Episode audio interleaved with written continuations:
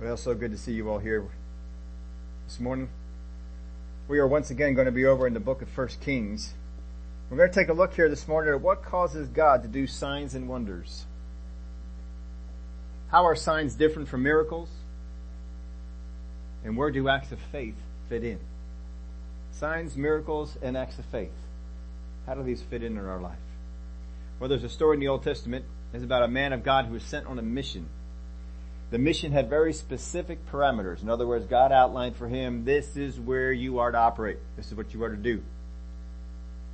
But it will demonstrate some important truths for us to learn about signs and miracles, and it really helps explain the words that Jesus spoke to us in the New Testament about an evil and adulterous generation that seeks for a sign. Last week we were looking at Adonijah. We saw the people that were loyal to David through really tough times, and even rebellions in the past decided to switch sides with Adonijah. Somehow it got into their heads that they know better for what's, what's needed for the kingdom than does David. And that's how the enemy tries to throw you.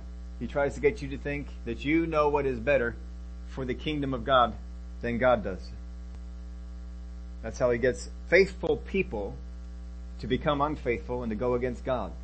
They reject what is true, they accept what is false, and they end up being partnered with darkness as if it was light.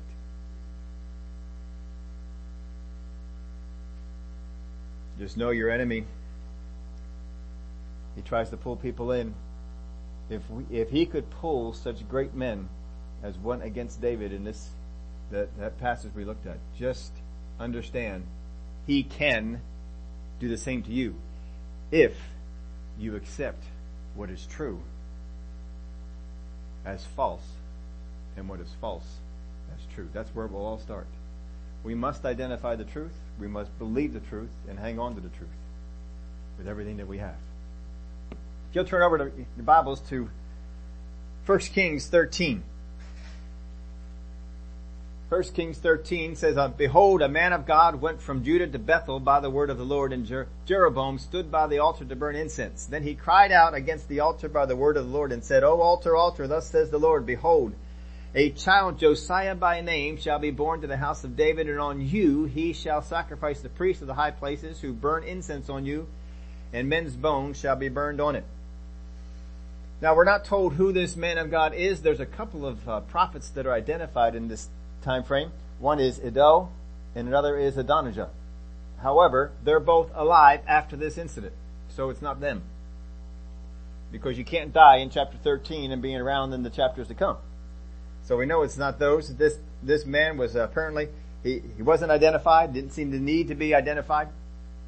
And so we're just told that there was a man of God.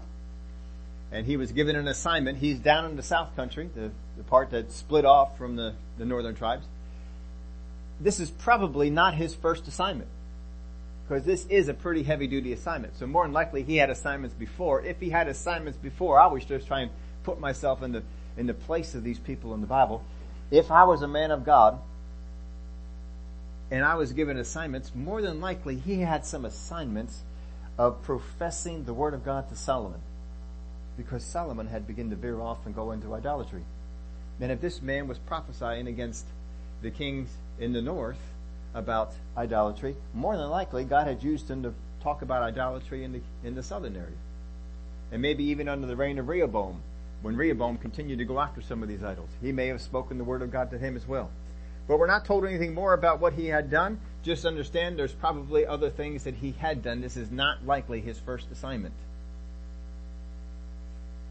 And he was sent to the king. It says uh, here that um, the Jeroboam stood by the altar to burn incense. Now Jeroboam had instituted a false religion. He tried to take as much from Judaism as he could to make it look like Judaism, but it wasn't. He altered the feast days to be feast days that he wanted. He decided to make priests of every class of people. You didn't have to be a Levite in order to be a priest, which is why he is standing before the altar and he's offering incense because he is a king. He's not supposed to be offering these incense. He's not of the right tribe, but he decided to go after it anyway. So he's, uh, his deception has continued. Now he was given a word, and I, I, was thinking about going all the way back to look at his his part here, but uh, refrained from it. You remember he got a word from the Lord because he was faithful to God. Because he was, uh, because God looked upon all the people that were there when he was going to move the kingdom, part of the kingdom, from Solomon to someone else. He looked around and he saw Jeroboam and he saw a man who was faithful. That means he was faithful to uh, Solomon. He was faithful to God. He was a faithful man. He was industrious. He could get things done. And so God called him. And he told him, he says, if you will heed to my commandments and do all the things that I have commanded you, if you will do that, I will make of your house an enduring house. That was the word. You can go back in there. I believe it's chapter 11. You can go back to that chapter and read that if you want and see the word that had come from Adonijah to him. And he had given him this, this word. And as soon as he took the throne, the thought came to him, if the people still go down to Jerusalem to worship, they will eventually tire of you and they're going to go back to the house of David and they will kill you in your house. That goes directly against what the Word of God said to him.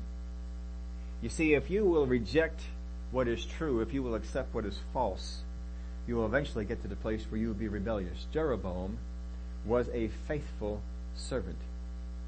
And he went very quickly to being rebellious and leading the entire nation into rebellion. Setting up golden calves. It's because he rejected what was true, the word of God that came to him. If you will obey all my commands. And he immediately began to disobey them, and come up with his own things. Then he accepted something that was false as true. The people of Israel will tire of me once they go down to Jerusalem and they begin to worship. They will kill me, and they will return to the house of David. That's not what the Word of God said to them. Those are the things that came before, and then came rebellion. So here he is standing by the altar to burn incense. Then he cried out against the altar by the word of the Lord and said, O altar, altar, thus says the Lord. Now he was given an assignment on here. He was told to go up from his area in the south, up to Bethel. Bethel's not too far from the areas of the south, but he had to, had to go through the, you know, the, the border and go into the northern territory.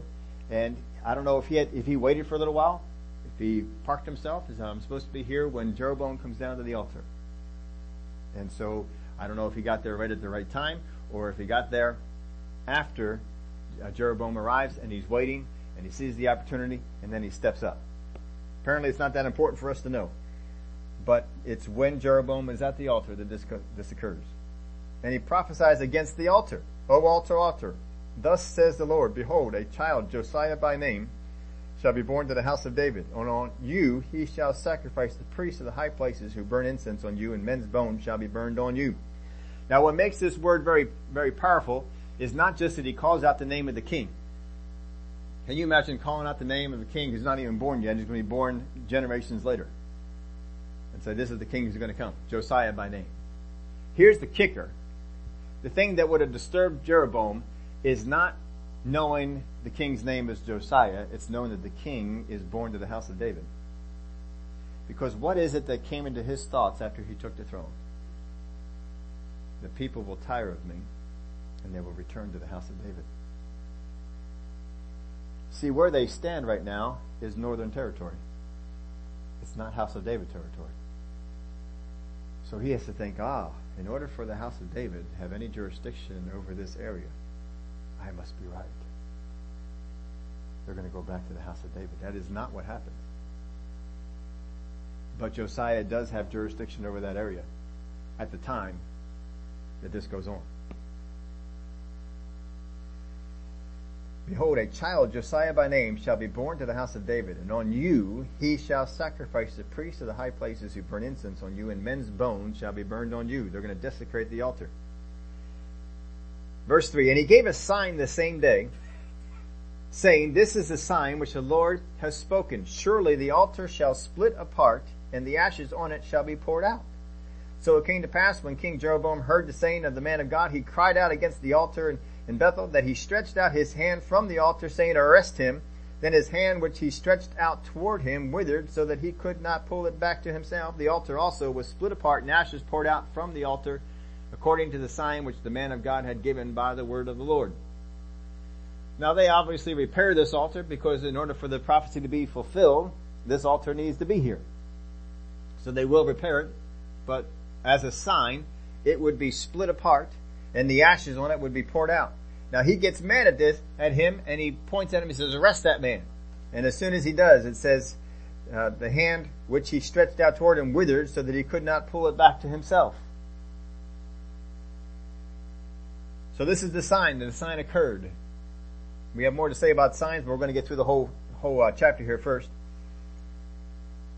Verse 6, Then the king answered and said to the man of God, Please entreat the favor of the Lord your God and pray for me that my hand may be restored to me. So the man of God entreated the Lord and the king's hand was restored to him and became as before. Now picture this. What is the word that, that the man of God speaks at the altar? He speaks it against the altar, right? He comes here as the Lord had instructed him, and we find out more about those instructions as the chapter goes on. But he gets there and he proclaims the word of God against the altar and he says, this will be the sign. Now it does not say this in scripture, but I would be pretty sure that God gave him more than one sign. Because his hand, when he stretched it out against him, withered. And he said, would you entreat the Lord? And he had no hesitation. He went right to it. If you had a, a king who had pursued false worship, and his hand withered, how many of you would jump right in to pray over that? I don't think I would. I think, oh no, no, you opened up this door yourself. It must have been spoken to him by God ahead of time. Now he's going to react this way. When he does, you can do this. Because that turned out to be another sign. But here's what it did. It exposed Jeroboam. Here's the man who is coming before the altar for the purpose of what? seeking after the Lord, making a, a sacrifice to the Lord. Then his hand withers when he points at the man of God, which shows him that the man of God is operating under a higher power than he is. And he says, would you entreat the Lord for me? Here's the man that the northern tribes have put their confidence in to come at the altar and make these sacrifices, and he has to ask for the man of God for help to seek after God. Doesn't that expose him as a fraud? Sure does. People still followed him even after he was exposed as a fraud. So the man of God entreated the Lord and the king's hand was restored to him and became as, as before. Now how many of you have had a condition that you sought after the Lord for and it wasn't healed nearly this quick? Anybody want to say, hey, I live better than he does? It's not about how you're living. This was a sign once again to them. Now he got angry at the man of God. Just as a side note, we've gone over some of these principles with you before. But anger comes from a couple of different places. One is prideful anger. This prideful anger, if you want to know, do I have prideful anger? Prideful anger gets angry at others, not themselves. If you fall into a prideful anger, you're angry because of pride on the inside of you. You're mad at other people, not yourself. If you get mad because of a false humility, then you get mad at yourself, not others. Both are an emotional anger. We're supposed to be angry and do not sin. That's a anger based on humility. I know my rightful place. I don't assume anything too high. I don't assume anything too low. Too low, you're in false humility. Too high, you're in pride. I'm right where I'm ought to be. What's the word of God say? Don't think of yourself more highly than you ought. Doesn't say don't think highly of yourself. It says don't think more highly than you ought.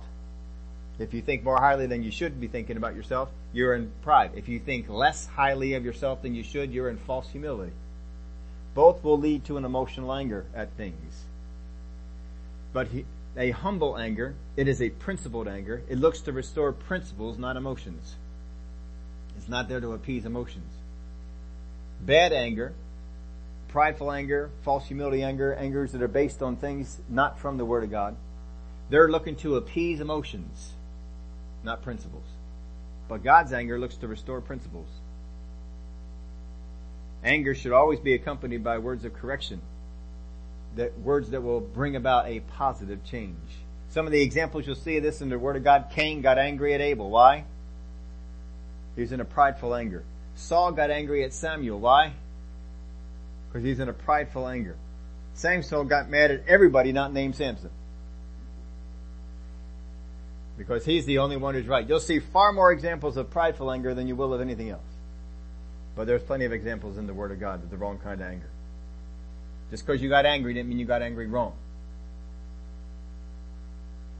Verse 7. Then the king said to the man of God, Come home with me and refresh yourself, and I will give you a reward. But the man of God said to the king, If you were to give me half your house, I would not go in with you, nor would I eat bread nor drink water in this place. Now, just in case you're wondering, you see that a lot in the Old Testament. I'll give you, even if you give me half of your kingdom. A king could give up to half of the kingdom. If he gave any more than that, then that person would be in power, not them. So that's what they're saying. Even if you gave me all the way up to the point that you can give me and still be king, I'm not going that way. And if you were to give me half your house, half of your house, I would not go in with you, nor would I eat bread nor drink water in this place. For so it was commanded me by the word of the Lord, saying, You shall not eat bread nor drink water, nor return by the same way you came. It's a good thing Bethel's not very far from the southern part. So when he gets to the southern part there, you know, he hits the last rest stop. You know, little sign. Last rest stop before Israel.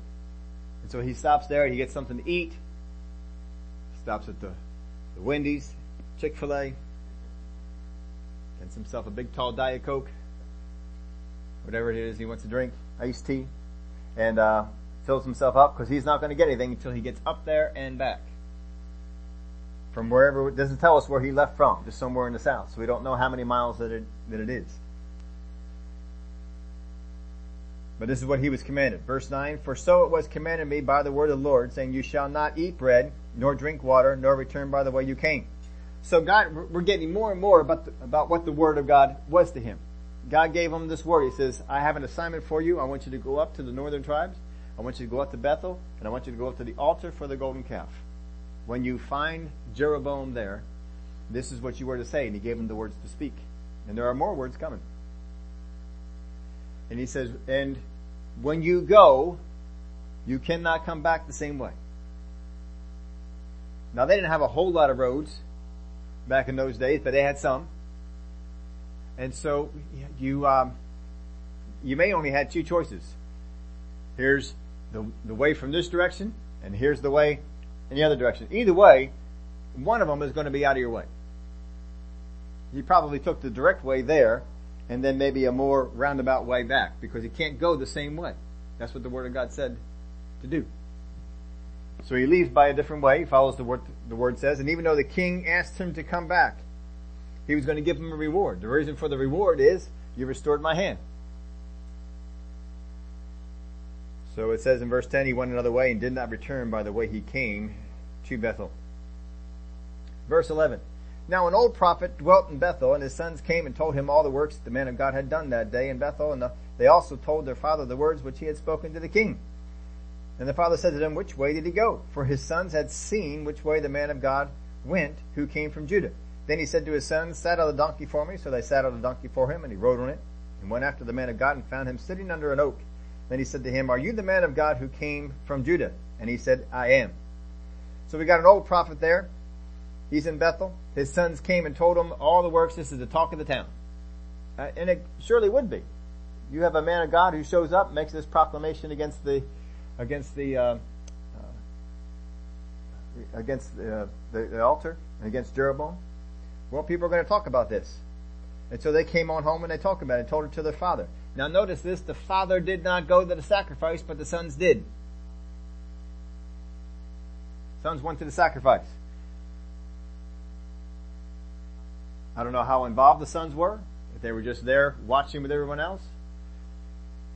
But it would seem like there was a reason why the old man, the old prophet, did not return to Judah. Most people who wanted to serve God returned to the land of Judah once Jeroboam set up the false, false religion. It says that many from all those tribes went on down to the southern tribe.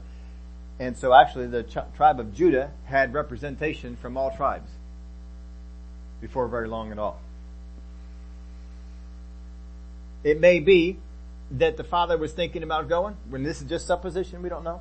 But the father was thinking about going and the son said, we want to stay. We like this new kind of worship. We like this new, new stuff going on here. And so maybe the father decided to choose staying with his sons, or maybe some other members of the family were staying as well, instead of leaving and going to the southern part where they, could, they would be worshiping God. It says old prophet. We don't know if he's uh, been retired. We don't know if God hasn't spoken to him in a while. None of that is uh, apparently important for us. But he said to his son, saddle the donkey for me. And so he rode on it and went after the man of God. Apparently, he, he said, well, which way did he go? And the sons were watching. The sons heard that, well, he's going to go home a different way. So they watched to see which way he would go home. And so they saw which way he went. And again, there's not that many ways to go. So he said, well, he took this route. And so he just got on that route and just kept walking on that route, riding on the donkey until he found the man of God. And there he was sitting under an oak.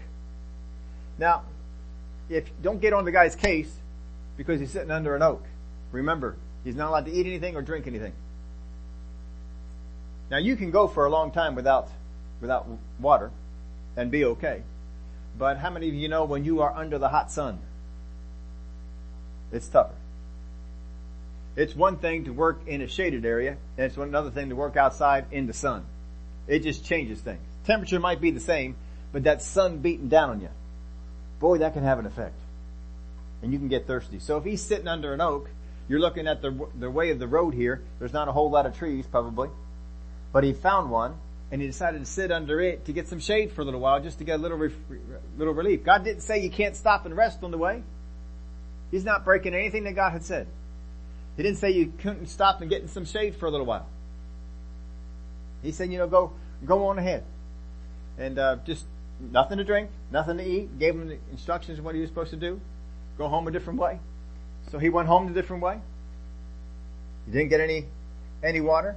Apparently he, it didn't say bring water from the southern part, part and you can drink that. He didn't want to drink anything. So we got this old prophet who chased him down.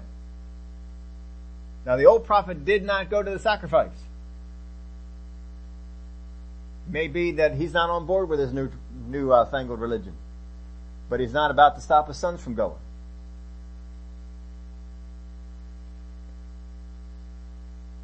Well, let's go on here. Uh, verse 15. Then he said to him, Come home with me and eat bread. And he said, I cannot return with you, nor can I go in with you, neither can I eat bread nor drink water with you in this place.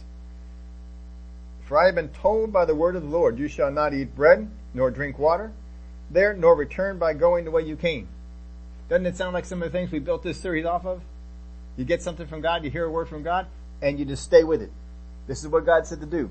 You cannot go off of the word that God gave me. I cannot go off of the word that God gave you. You can go off the word that God gave you, and I can go off the word God gave me. But if I hear a word that God gave you, I may like it, but it doesn't mean that I can say, I'm going to do that and get the same result.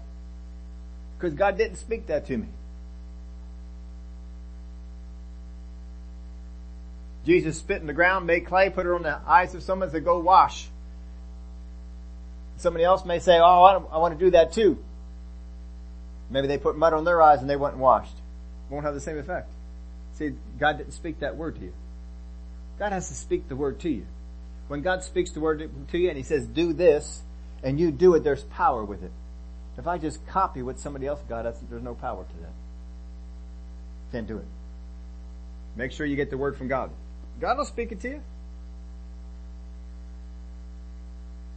So he says in verse 18, he said to him, I too am a prophet as you are. And an angel spoke to me by the word of the Lord saying, bring him back with you to your house that he may eat bread and drink water he was lying to him. Now some people may suppose that the angel he saw was a false angel.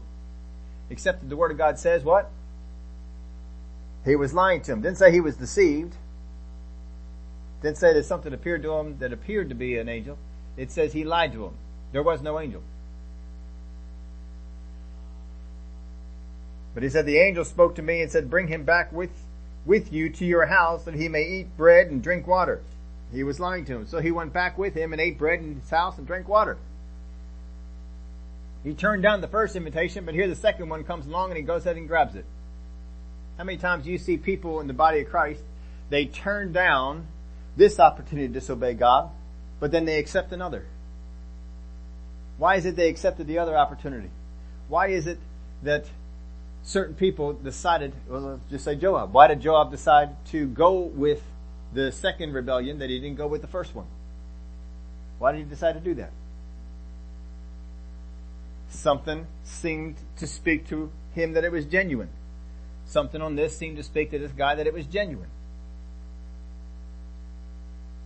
But he had to stick with what God spoke to him. Don't go with what God spoke to someone else. Go with what God spoke to you. It's important. What did God speak to you? Sometimes, you know, you, these are extreme cases and I haven't heard of any of these for, for a while. But sometimes we've heard testimonies in meetings. I was in a meeting, I got hands laid on me, and I threw away my medication. And I was healed. And somebody else hears that, they say, well, I'm going to throw away my, my medication. But they didn't have the same thing. God didn't speak the same thing to them. You gotta hear from God. You hear from God, you can throw away your medication. If you hear from God. If God says you don't need that no more. There's other ways that could happen too. But if God doesn't speak that, you just generate it on your own, it won't produce the same results. Now why would, the, why would this prophet come up to the younger prophet, and speak this to him, lie to him this way. My only, uh, only thing I can come up with on this is that he's been in the northern tribes for however long they've been in disobedience, and perhaps before that God had stopped using him or speaking to him, and maybe he has lost some respect for the Word of God.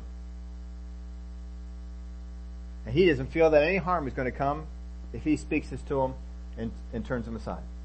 I don't think he expects any harm to come to the, the other prophet. See, sometimes we're on guard against those who oppose or compromise the word of God, but we let it down when those who claim to revere it. Just because somebody says they revere the word of God, don't, don't believe their claim. Look for evidence. And even then, God still has to speak to you. Brother Hagin used to share this with us all the time. He said if three different prophets, well-known prophets, established prophets were to get up and to speak the same thing into your life, and it didn't bear witness of what you had in your spirit, don't do it. He, he didn't just say disregard it, he said put it on the shelf. Wait until that came to your spirit. God has to speak to you. What he's going to speak through other prophets, he's going to speak and he's going to confirm what he already spoke to you. But if he didn't speak it to you, don't take it because another prophet or someone who says they're a prophet says to do so. This man should not have taken this. He doesn't know this man, never met this man before, but he somehow decided to have trust in his walk with God. My first thought is, if you are a prophet of God, why didn't God use you? You're here. Verse 20. Now it happened as they sat at the table that the word of the Lord came to the prophet who had brought him back. And he cried out to the man of God who came from Judah, saying, Thus says the Lord, because you have disobeyed the word of the Lord and have not kept the commandment which the Lord your God commanded you, but you came back, ate bread, and drank water in the place in which the Lord said to you, Eat no bread, drink no water, your corpse shall not come to the tomb of your fathers. Now how many of you, if you're God, you are not using this old prophet? Anybody? I'm, I'm, I'm not using him. He just lied, misrep- misrepresented the word of God. Why would God use this prophet who he did not choose to use to bring the first word for whatever the reason? But then this one comes. I mean, it's undoubtedly God, God speaks this to him. And he's, he's spoken up after hearing it from God. Now you should take some encouragement. How many times has the enemy tried to disqualify you from doing what God told you to do? God told you to go over there and witness to that neighbor of yours. Oh, if I do that, they know I've messed up here, I got angry, or I, and then you talk, you talk yourself out of it. If God can use this guy right here, he can use you, even despite your past failures. Just let him use you. But this man cries out against him. Thus says the Lord. Now if I'm that old, the old prophet, and I just deceived this man, brought into my house, and God spoke that to me, and I knew it was God, I don't know that I'd speak it out. I, I can't say that I wouldn't. I, I can't say that I would. I'm not sure what would happen because I'm thinking, dear God, I brought him here. How can I pronounce this word against them? But that's what he does. He gets up and he speaks it. He may just have been thrilled that God used him again. We don't know. Now I would, this is one of those times, you know, when I get to heaven, after I've been there for a few days, there's a few other things I want to see, but I want him to run the videotape. Because here's what I want to know. After you get done that, after you have this conversation at the table, and this man gets up and pronounces judgment upon you, what do you talk about after that? How does the conversation go? Well, I appreciate that word, brother. Thank you very much. Where do you go with that? Because it doesn't say that he got mad, got up and left. It says, so it was after he had eaten bread and after he had drunk and then he saddled his donkey for him and the prophet whom he had brought back. So this is, um, this is a question for me. Man cries out against me, tells me I'm going to die. And then I say, would you pass me the butter?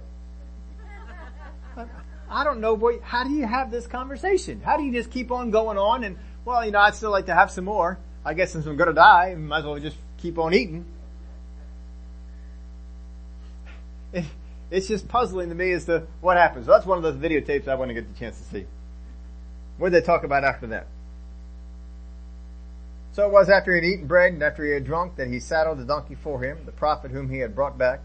When it was, when he was gone, the lion met him, uh, a lion met him on the road and killed him. And his corpse was thrown on the road. Donkey stood by it, and the lion also stood by the corpse. Now this doesn't normally happen.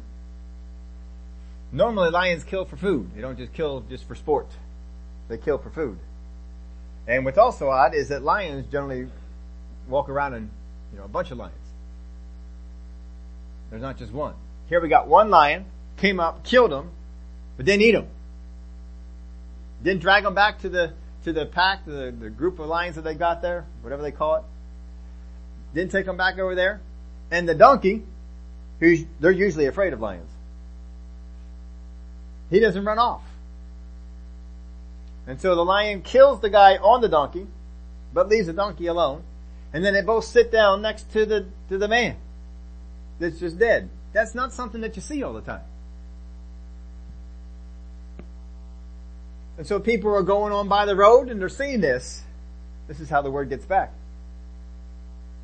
The lion's just, just sitting there on the side of the road. Donkey's sitting on the other side or one side of the other. They're sitting there. man's dead.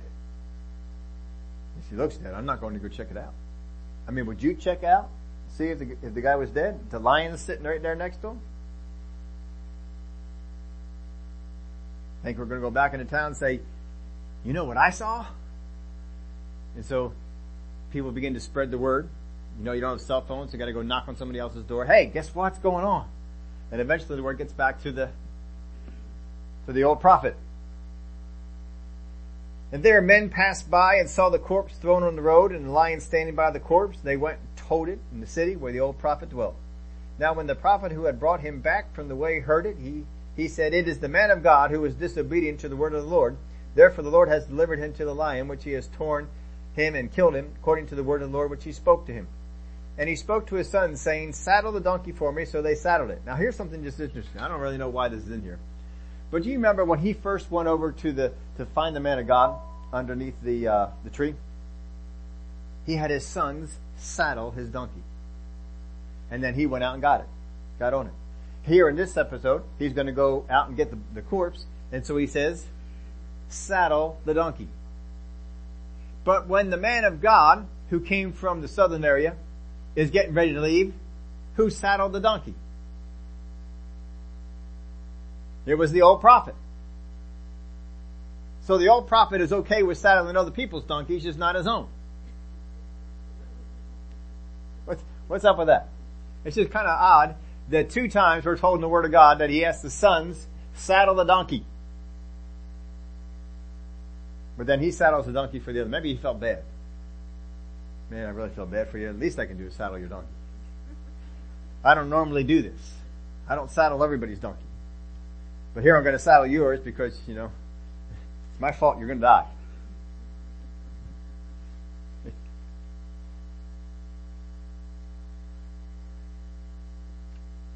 Then he went and found his corpse thrown on the road, and the donkey and the lion standing by the corpse.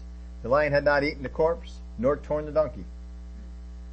And the prophet took up the corpse of the man of God, laid it on the donkey, and brought it back. So the old prophet came to the city to mourn and to bury him. Now think about this. No one else wants to go up to the corpse because the lion's there. So he takes the corpse and puts it on the donkey that is sitting next to the lion.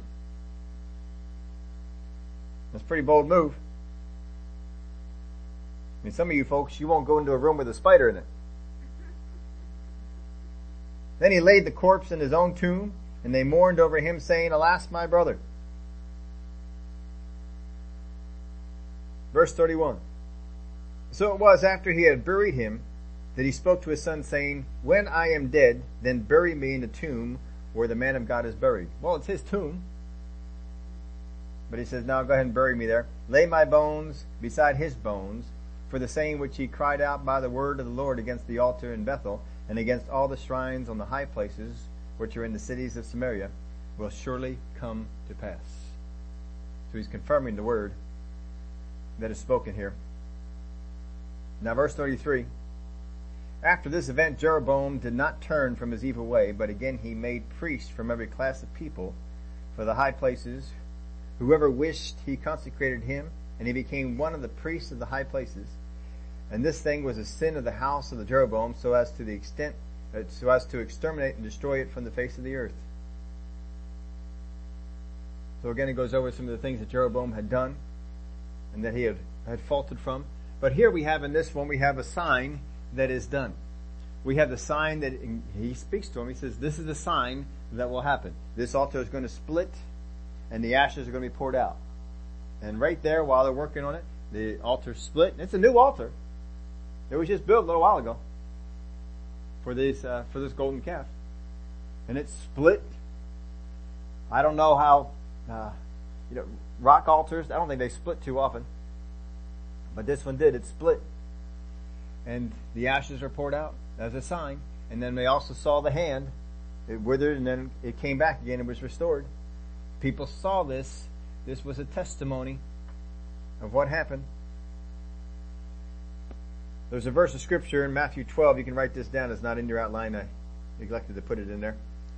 Matthew 12, 38. Then some of the scribes and Pharisees answered saying, Teacher, we want to see a sign from you. But he answered and said to them, An evil and adulterous generation seeks after a sign, and no sign will be given to it except the sign of the prophet Jonah.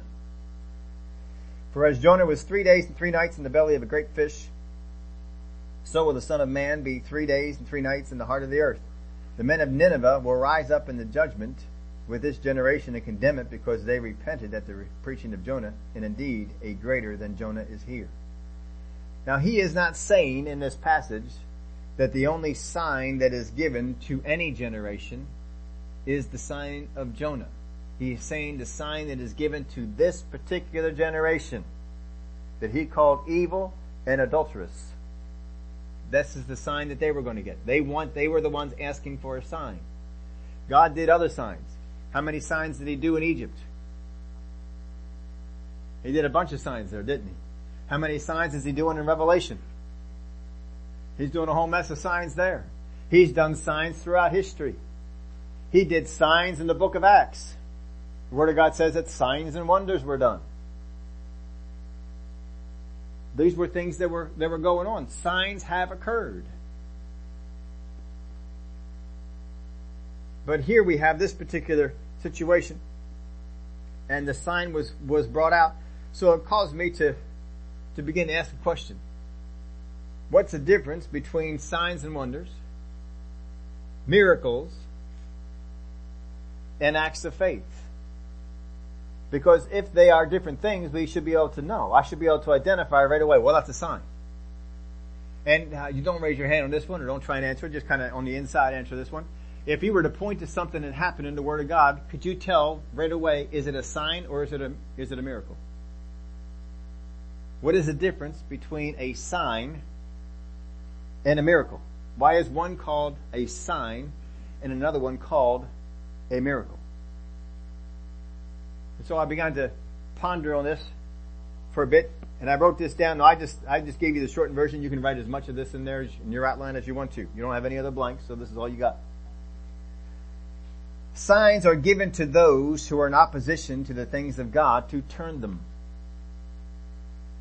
Signs are given to those who are in opposition to the things of God to turn them. Signs usually are God's power coming against the things unbelievers reverence or trust in. Signs are usually are God's power coming against the things unbelievers reverence or trust in. Now the sign does not make their condition any better. In fact, most times they're in worse shape after the sign. Not always. When the altar split, no one was in worse shape from that. But when God got done with the signs over Egypt, they were in worse shape. Those signs affected them negatively. Sometimes the signs affect things negatively. Sometimes they have no effect but never do you see a sign have a positive effect. Go through the book of Revelation. Do you find any signs in there that have any positive effect? How many times does it talk about a third of the uh, sea life died, or a third of the people died, or uh, different different nasty things that would would happen during the book of Revelation? These were signs, and it's not making their condition any better. They must respond to the word that came from the sign and that add what is needed to maintain the change. So when the sign comes, the sign is usually saying, comes along with something. The signs and revelations will come with the saying, and the two witnesses will be providing it. God says change or more is going to happen. Change or that repent. They're going to be saying these, these particular things to them. God would say when he would bring the sign to, to Pharaoh, let my people go. He told him how we can make this thing stop. And he didn't do it, so the sign came, and the sign produced a negative effect upon their country. When the sign comes, then the word of God is pronounced is what will happen. Calls for a change. Now Jeroboam didn't change and go back to what he was supposed to be doing and go back to the original word. And so judgment was pronounced upon the upon Jeroboam, then it was just given a sign to show this is from God. I'm not just here just saying words. This is from God. Here's a sign for you to, to know it. And so the sign lets people know this is God. God will do the sign to let people know this is not just something that's going to happen. It's going to happen because I said it's going to happen. And it's going to happen how I said it's going to happen. And even from there, people can deny the sign. Just as in the case with Pharaoh, who had his magicians do the same things, and so his heart was hardened. He decided, well, I think that just happened. It just happened that the water turned into blood. It just happened that the frogs came. It just happened that darkness was over just our area and not over Goshen. He just re- reasoned it out. People with hard hearts can do this. And generally worse things come when they do that. But there's supposed to be, be signs that are given. God will give signs and see how people respond to them. Now the enemy likes to get in on this too, and so he likes to do signs. And so we've seen, and we've talked about in times past, statues that are bleeding, statues that are crying. People are supposed to come up and touch the statue, and then they get healed. Well, these are lying signs and wonders. These are not true ones. And if you know the Word of God, you know what kind of signs God does, and you know what kind of signs the enemy does. In the last days, in the book of Revelation, it says that the prophet will come alongside of the Antichrist and will perform lying signs and wonders. So the devil does have power, and that power will be used, and they will try and do the same thing with God that God does, and confirm the word with the lying sign and wonder. And people will go along with it. You're not supposed to, but people would. You should be able, you should be able to recognize the Spirit of God on something and not the Spirit of God. And go away from it. People are trying to say things like the uh, case of the virus or other different things that come along. These are signs from God. If they're signs from God, then they come accompanied with a call to change. What kind of change is supposed to be there? But sometimes people just try and make things out of it. And it's, it's not there. And, um, that's, that's something that we have to be, be careful of and make sure that we don't respond in the same way. You know, we, we know just going around here, people are in, in fear of a thing they shouldn't be in fear of. Never have been in fear before. But all of a sudden now we're going to be in fear. But you should be a witness to people to not be in fear. You shouldn't be held up in your home. You shouldn't be be uh, uh, afraid of. Well, I can't go outside. I can't do this, and well, that thing is going on. And no, don't, we don't have to speak about those those kind of things in that way because we have the Spirit of God on us. We have the truth. We have the light. Walk as children of light. That's how we're supposed to go. Your reaction. This is not a sign from God. Some people want to try to say, well, God's trying to send something uh, on it. The only thing that changed the, the this uh, virus that came along now, the only thing that made this one different from all the ones that came before, H1N1, swine, bird, you just, you know, the names just go on. The only thing that made one, this one different is that people pronounced an expectation that we should have. Millions will die. Millions did not die. They pronounced all kinds of things, and they didn't happen. And still, those people are credible. I don't understand how. Now, here's what you got. I, I, well, I wanted you to make sure I understand this. We have a lot of faith people in this. I mean, we have a ton of faith people in this country. Just go outside, go into the grocery store, find one of those people that's all masked up and doesn't want you to touch them. They are a faith person. They just don't know it. Because what they have done was they took the word of someone they do not know without any evidence to prove it and believed what they said. changed all their action and orchestrated everything around what they said they should do. You know what we do? We take our instructions from God. We take the instructions from someone we do know. Haven't met him yet. Haven't seen him. Because he's proved himself to us. And we change our actions based upon what he says. I don't change my action based upon what uh, these other nutcases have to say. And neither should you. We go about and we do the thing that we're, we're here to do. That's, those are signs. Signs come from God. They also come from the enemy to try and verify the word spoken. God will verify the word. I'm telling you, this is my word speaking this and he does signs, but God's signs are always of a more grander nature than that of Satan's. All you gotta do is go back to the book of Exodus. If you want to know what it's going to be like, because you won't be here, but if you want to know what it's going to be like in the tribulation period, if they're doing lying signs and wonders, if God sends frogs, and they call for frogs, they got a couple of hundred frogs that come, and God has millions. They call for gnats, mosquitoes, whatever the, the bugs are. They're not sure, you know, what the, what the word is. They call for those particular things, flies. They call for them, they get a, a couple hundred to come. And God has multiple millions. Then there was a couple of times I said, we can't duplicate this one. we, can, we cannot duplicate this one. Can you imagine them duplicating darkness? God makes it dark all over. Alright, now do that. it's already dark. All they could do is go over to the land of Goshen and try and make darkness happen there, and it won't, and it won't happen because God's light shined down on, on that one. So we got signs down. Let's take a look at miracles. Miracles are given to those who do not oppose the things of God. Signs are given to those that are in opposition. Miracles are given to those who do not op- oppose the things of God, but willingly yield to what He says. They willingly yield to what He says.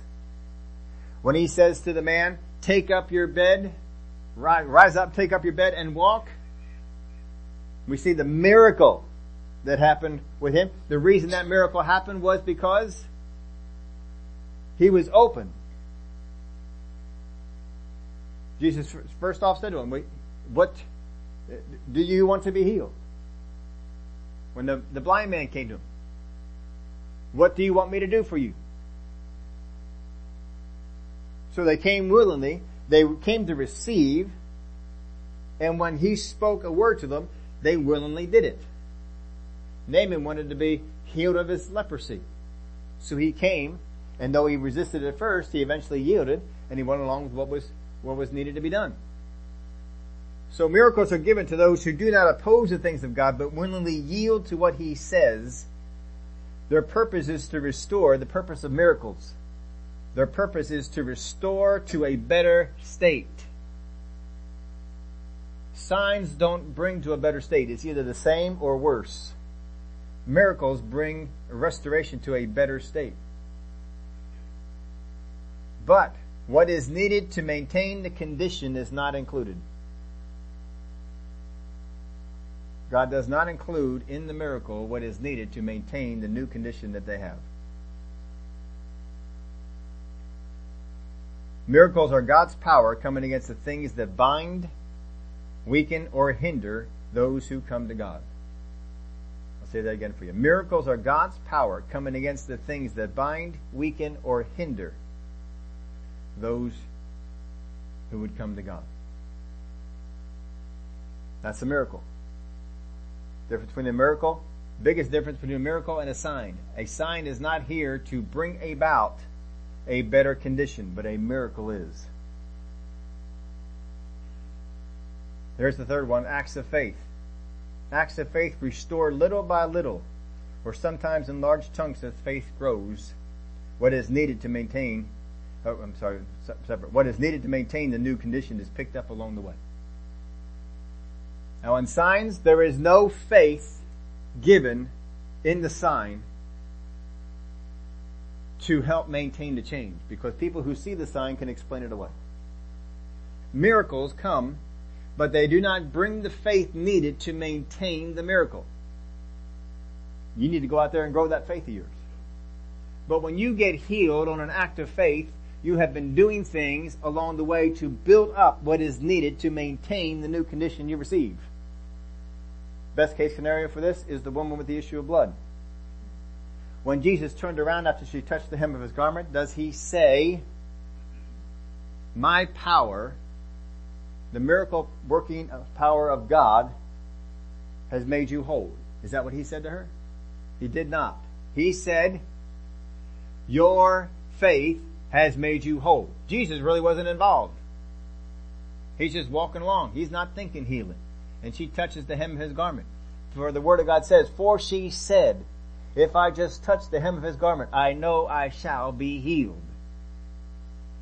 And so she worked her way through the crowd, touched the hem of his garment, and instantly in her body she was made whole. Well, all along, she, she was building this up. We know that she heard about Jesus. And when she heard about Jesus, she kept saying to herself, if I just touch the hem of his garment, I know I shall be healed. Now she had to say that out loud and other people probably heard her. And people who love her, who saw her pursue things that didn't help her, saw her get discouraged because she had pursued so many other avenues and spent all the money that she had pursuing these other avenues to get healed and was not healed. In fact, the word said she was made worse. She was in worse condition after seeking out all these other things. And so people that loved her probably just said, look, just, don't pursue anything more. But she said, no. If I just touch the hem of his garment, I know I shall be healed. No matter who came against her, no matter who said anything to her about it, she kept going. And so when she does, she touches the hem of his garment, power goes out from him, and she is healed made whole. And Jesus said to her, your faith has made you whole. Acts of faith restore little by little. We talked about little by little on Wednesday night here in the, in the service. That God was having the children of Israel take the promised land little by little. And he had reasons for it. But what is needed to maintain the new condition is picked up along the way. You see, when you get a miracle in your body, and God, you get into a meeting, somebody lays hands on you, and instantly your condition is changed. For you to change the faith on the inside of you. This is why a lot of times people go out from those meetings and they get a little twinge of pain, or they begin to feel that condition again. Once they begin to feel that condition again, oh, I thought I was healed. How many stories Brother Hagin would tell us? Where he would come back into a situation and somebody who was healed in the meeting, they're not healed anymore. And he would tell them, I remember I just heard another one telling the story. He said, I'll tell you what you said. I'll tell you what happened. And he described it to him. You were off and you felt this in your body. And you said in your head, I thought I was healed at the meeting. He said, well, yeah, that's exactly what I thought. And he proceeded to, to help him out and get out of that condition. But I just, I remember these words. This is the man who was, he was in there and laying hands on a lot of people, saw a lot of people healed. He said, get people healed the first time is easy. You get people healed the second time is difficult. And this particular one story, he was talking about 45 minutes to get half of it done. That was the whole meeting, was just ministering to this one person and getting them turned around. But then he said, now I'm going to teach you some things.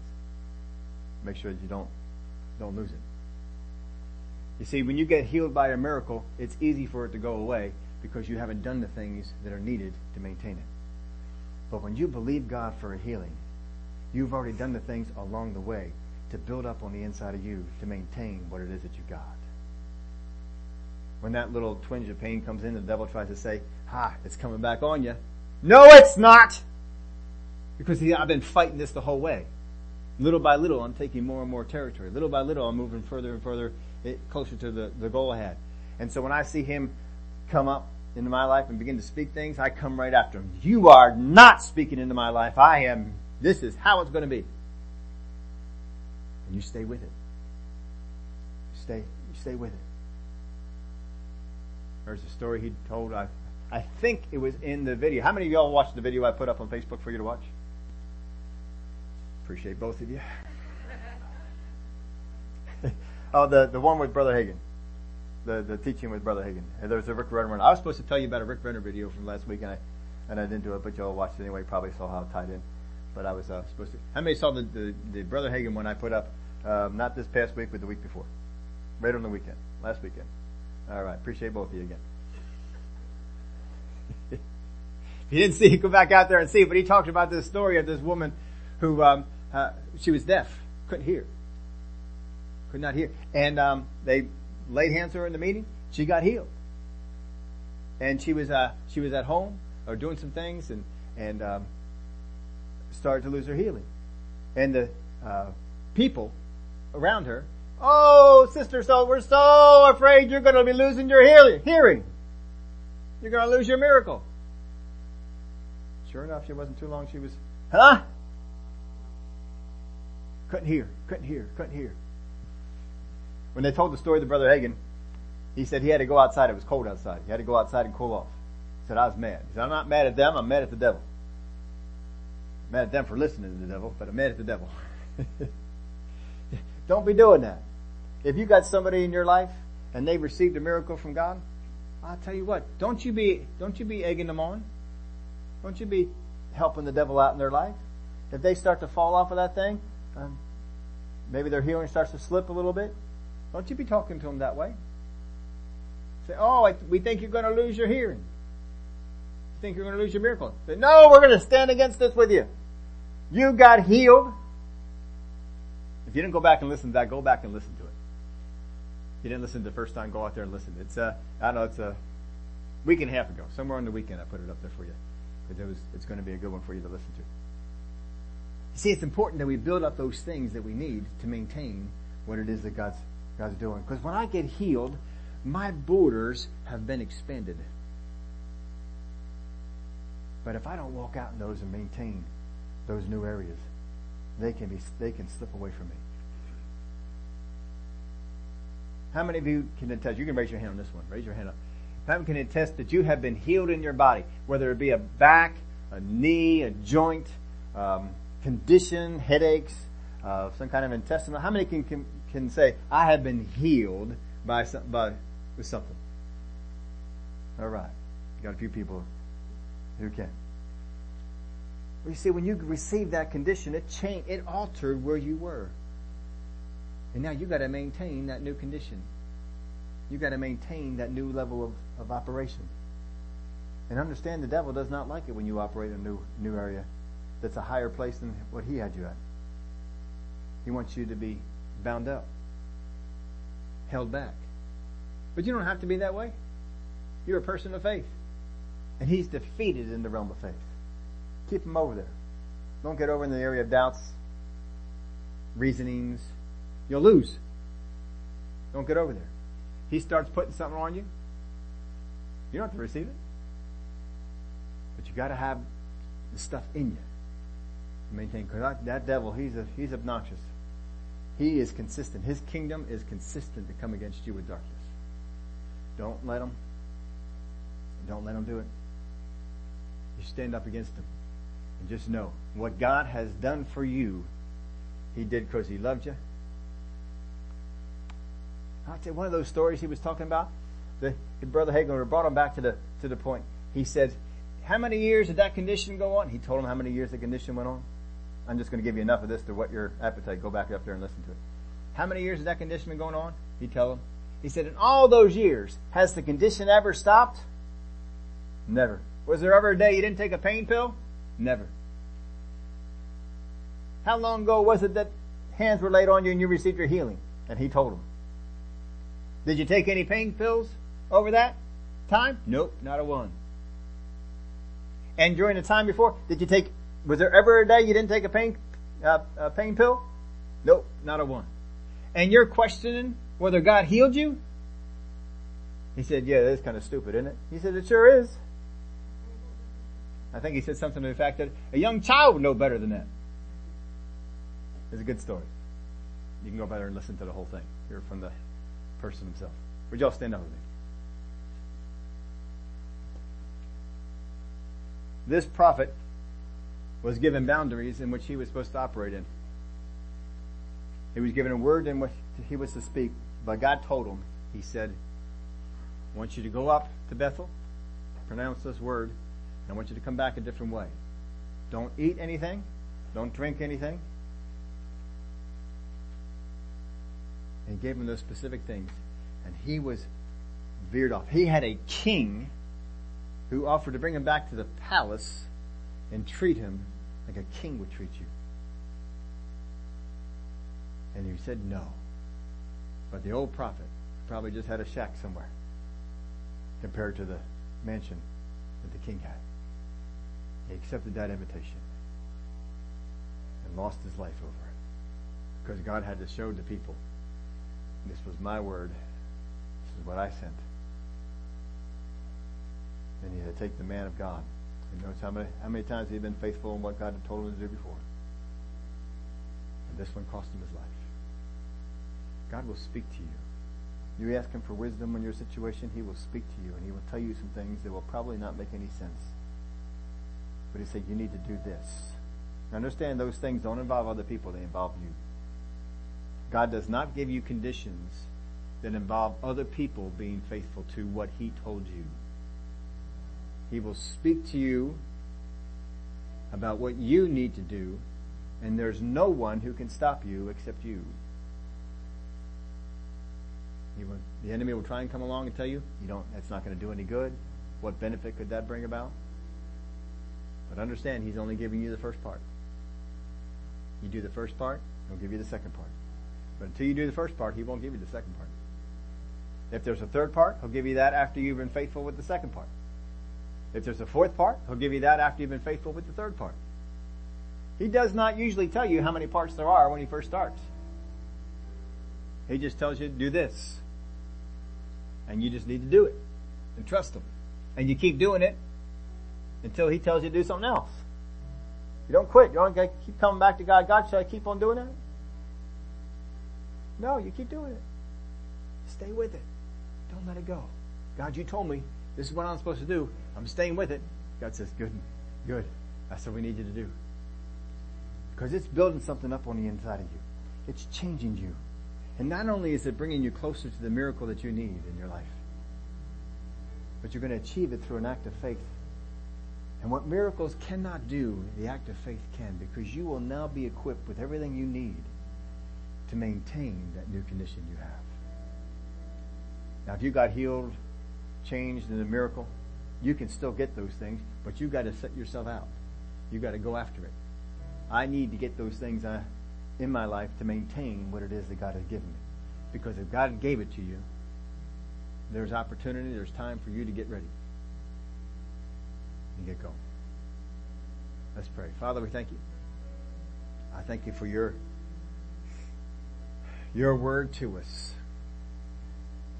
Father, you spoke us spoke to us words in your written word. We can take those words and say, This is what you told me to do. And as we are faithful with your written words, you will also speak to us spoken word about what we are to do to change our condition. And as we are faithful with that, not questioning, but faithful, we take that thing that you said to do and we stay with it. This prophet should have stayed with it all the way back to the land of Judah. But he didn't do it, came up short.